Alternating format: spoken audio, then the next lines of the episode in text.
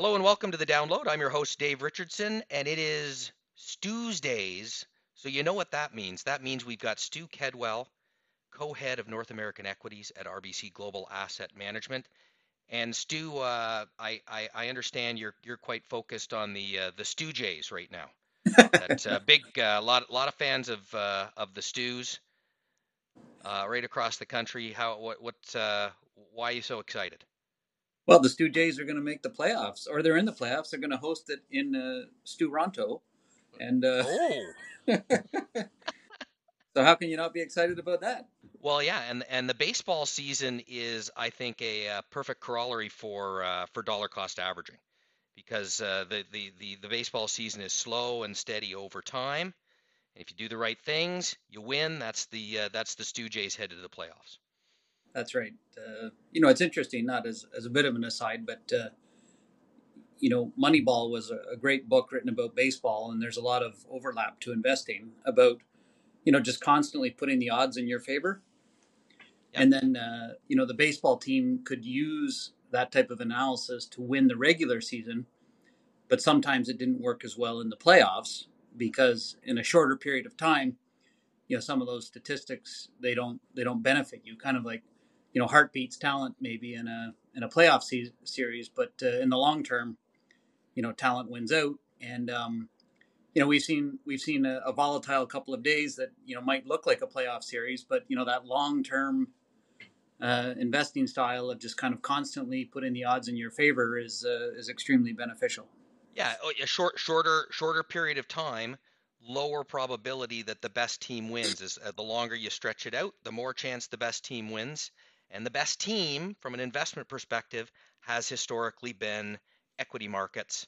So that's uh, that's uh, so we'll cheer for the uh, the Stu uh, and the equity markets because they they they're bouncing back. This uh, we've been a couple of day, couple of weeks off, Stu. Let, us go through sort of the, the this bottoming out process, hopefully bottoming out process that we saw last week, or at least coming back down to where we were in June, and then these first couple of days in October have been uh, have, have been quite spectacular in the rebound. So, what, was the final draw in pushing us back to where we were uh, early in the summer? Well, since we last spoke, uh, you know, probably the biggest issues have been in some of the macro markets, the currency markets, and um, global bond markets.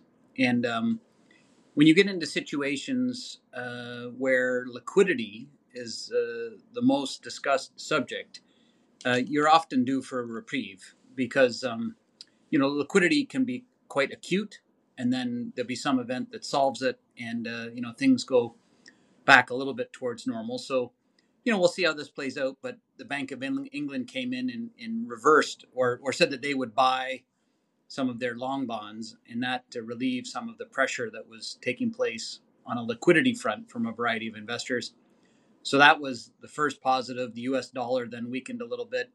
Today, uh, we got uh, some employment news, which uh, suggests that the employment market is is not quite as tight as it used to be. It's the job openings uh, statistic, and um, for the first times in the pandemic, really, the number of job openings fell.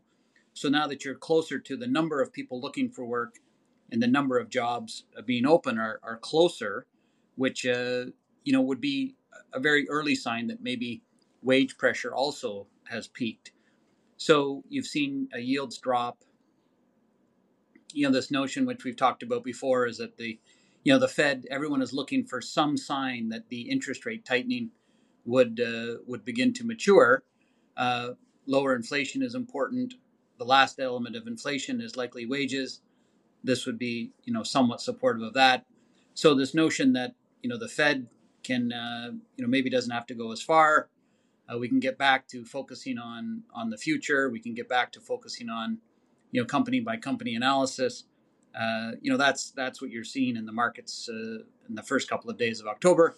Um, you know whether or not it persists is always a million dollar question, but um, without question, uh, you know valuation is is uh, slightly more supportive, and um, you know this as we said last time, it's like you know you kind of every so often you're showing the sniff of what it looks like if people think uh, the Fed is done. Um, you know, as a long-term investor, you know that eventually they will be done.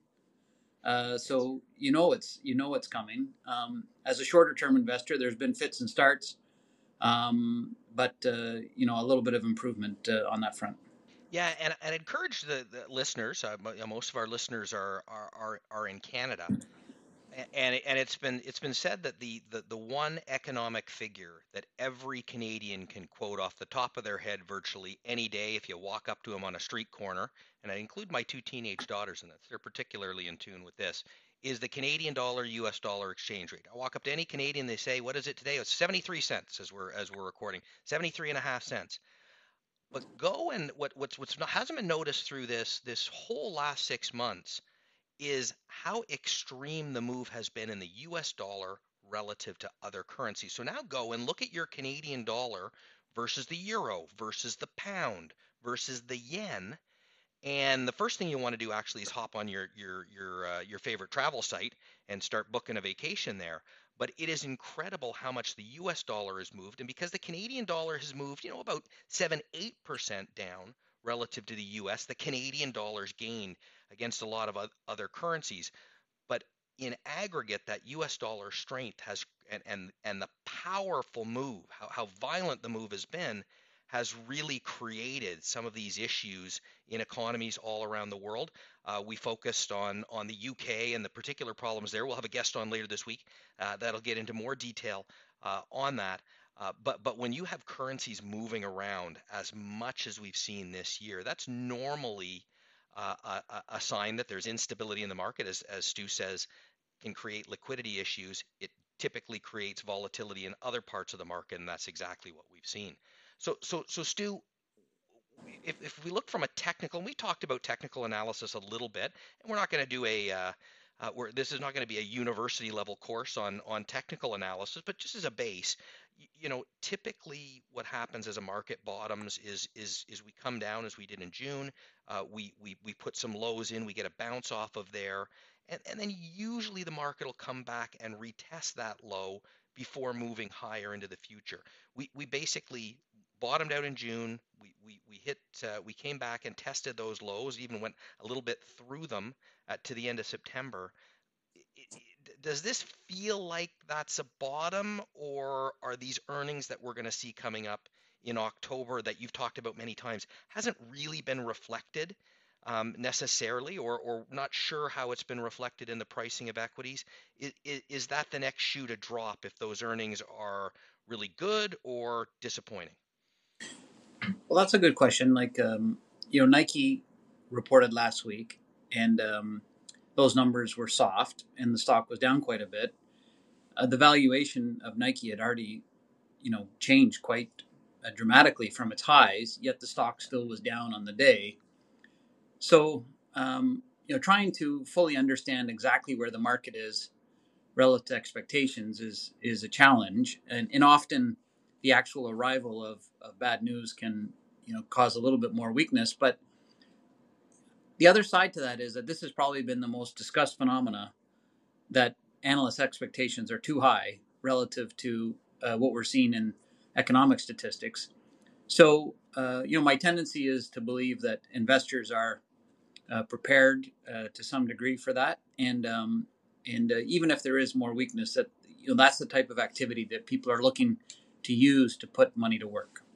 So, so Stu, what what would be would there be a sign as we go through this earnings season for investors that that would you know that if if companies report and the reports look like X, that that suggests that the market has somewhat bottomed out, uh, or that we still might have further to go down. Um, I think, you know, I think I think it's really, uh, you know, the, the major signs are unfortunately are still macro oriented. Yeah. Uh, you know the the you know confidence that the Fed is closer to done uh, their full extent of tightening is is probably the most important uh, feature because if earnings are a little bit weak, but people think the Fed is close to being done, then they are more willing to look through weak earnings. Uh, if earnings are weak and people think the duration that the Fed is going to have to hold tighter liquidity is higher, then they're less certain that we've seen the bottom of earnings. Um, you know, so that's that's the dynamic that I think is at play right now. You know, the one thing I would say uh, is that when we have this much discussion about macro events and this little discussion about company specific events, we're normally closer to the end Yes. uh, than we are uh, the beginning. Um, and uh, you know, any investor can go back and revisit you know notes that they may have made to themselves. Like I keep a daily notepad, to journal. Um, when your notepad is filled with company specific stories, uh, you know you're normally optimistic. Yep. And when your notepad is filled with macro events, it's normally a period of pessimism. We're in that right now to borrow from the baseball, what inning? Uh, I'm not sure, but it's it's past the midway point. point, and um, and uh, you know eventually the the macro dominance in the news headlines will start to ebb, and uh, investors will begin to focus more back on you know some company fundamentals. Um, and what managements have been using this period of time to do to to better the prospects for long-term investors. Yeah, and and and so if um if if if we look at if if we look at the um and and we're going to have Eric Lascelles on talking about some of the uh, some of the macroeconomics. Uh, we've got the jobs report coming coming later this week. Uh, that'll be an indicator. But the the the the the, the Fed is are are you getting any are you having any more confidence that the Fed is is is done or or or is looking to change paths given what we're see we've seen in the UK uh, with uh, with with a couple of banks in Europe? Any anything anything tweaking your interest there? Uh, yeah, for sure. Like, like um, you know, there were some periods, you know, last week where you see where you're seeing, you know, very significant movements in some European financials when you're seeing, you know, the 10-year bond, which is very liquid, moving, you know, 10 or 12 basis points at a time. Uh, that means that the system is tight of liquidity, and um, when you're in those when you're in those situations, you're closer to uh, the end of tightening liquidity than you are the beginning of it. Yep. So like, does the Fed need to go another 75 basis points or another 75 and then a couple 25s on top of it? You know, those are those are um, you know those are kind of market expectations. What I think we can say with some degree of confidence is that you know three or four months from now, we'll we'll likely be through it.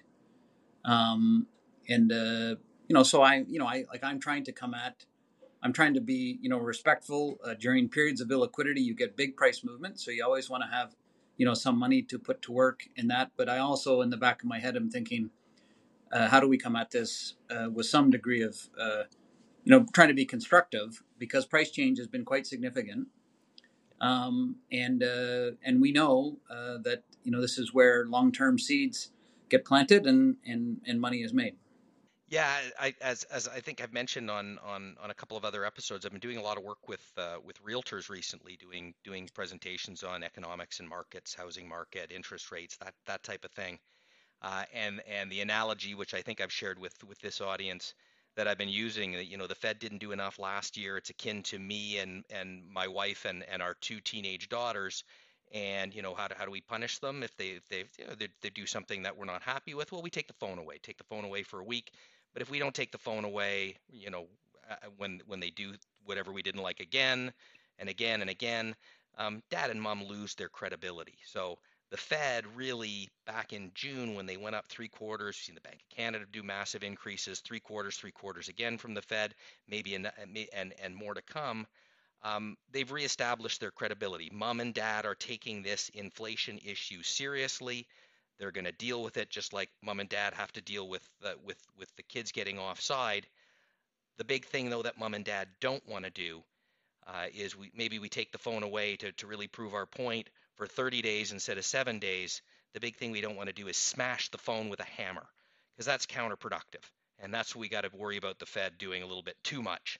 Uh, and uh, and and it seems like markets are starting to get a little bit more comfortable that things are starting to play out where the Fed um, is going to have an exit, even if that causes a recession.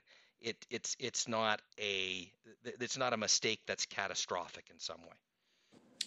I think that's I think that's that's that's true. Um, you know, I think the other thing too, when you when you get big price movements and people are talking about liquidity, that means that people are being forced to do things.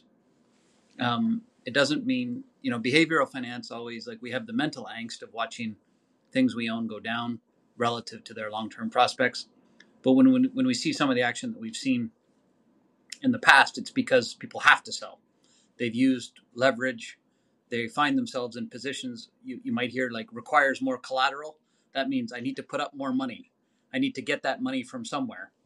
Um, when you begin to have those discussions, that's what I mean. Like you don't know if you're totally in the ninth inning, but when you're in a situation where those discussions are taking place, people are having to act in a manner that they would otherwise not want to.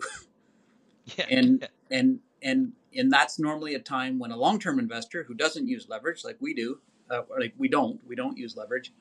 That is when a long-term investor wants to, you know, come in and say, I think I think this is probably the beginnings of of uh, you know a good setup for the intermediate term. So, uh, so are, are we going to see uh, dollar cost average boy making a, an appearance at the Stu's Day Stu Jays uh, playoff games? That's right. It'll be me and uh, the birdie. Uh, so I will have my cape on, and uh, you know, dollar cost average is akin to lots of singles. You just spray the ball all over the place, and eventually you get some runs. And um, and you know, we, we're we're big believers in that for sure. Okay, well we'll look uh, we'll look for that as we're watching the playoffs. And Stu, uh, always great to catch up with you. Uh, we'll uh, we'll talk to you next week. Great, thanks, Dave.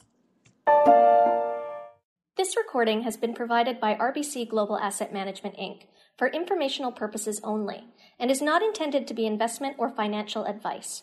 You should consult your own legal, accounting, tax, investment, or financial planning advisors before engaging in any transactions.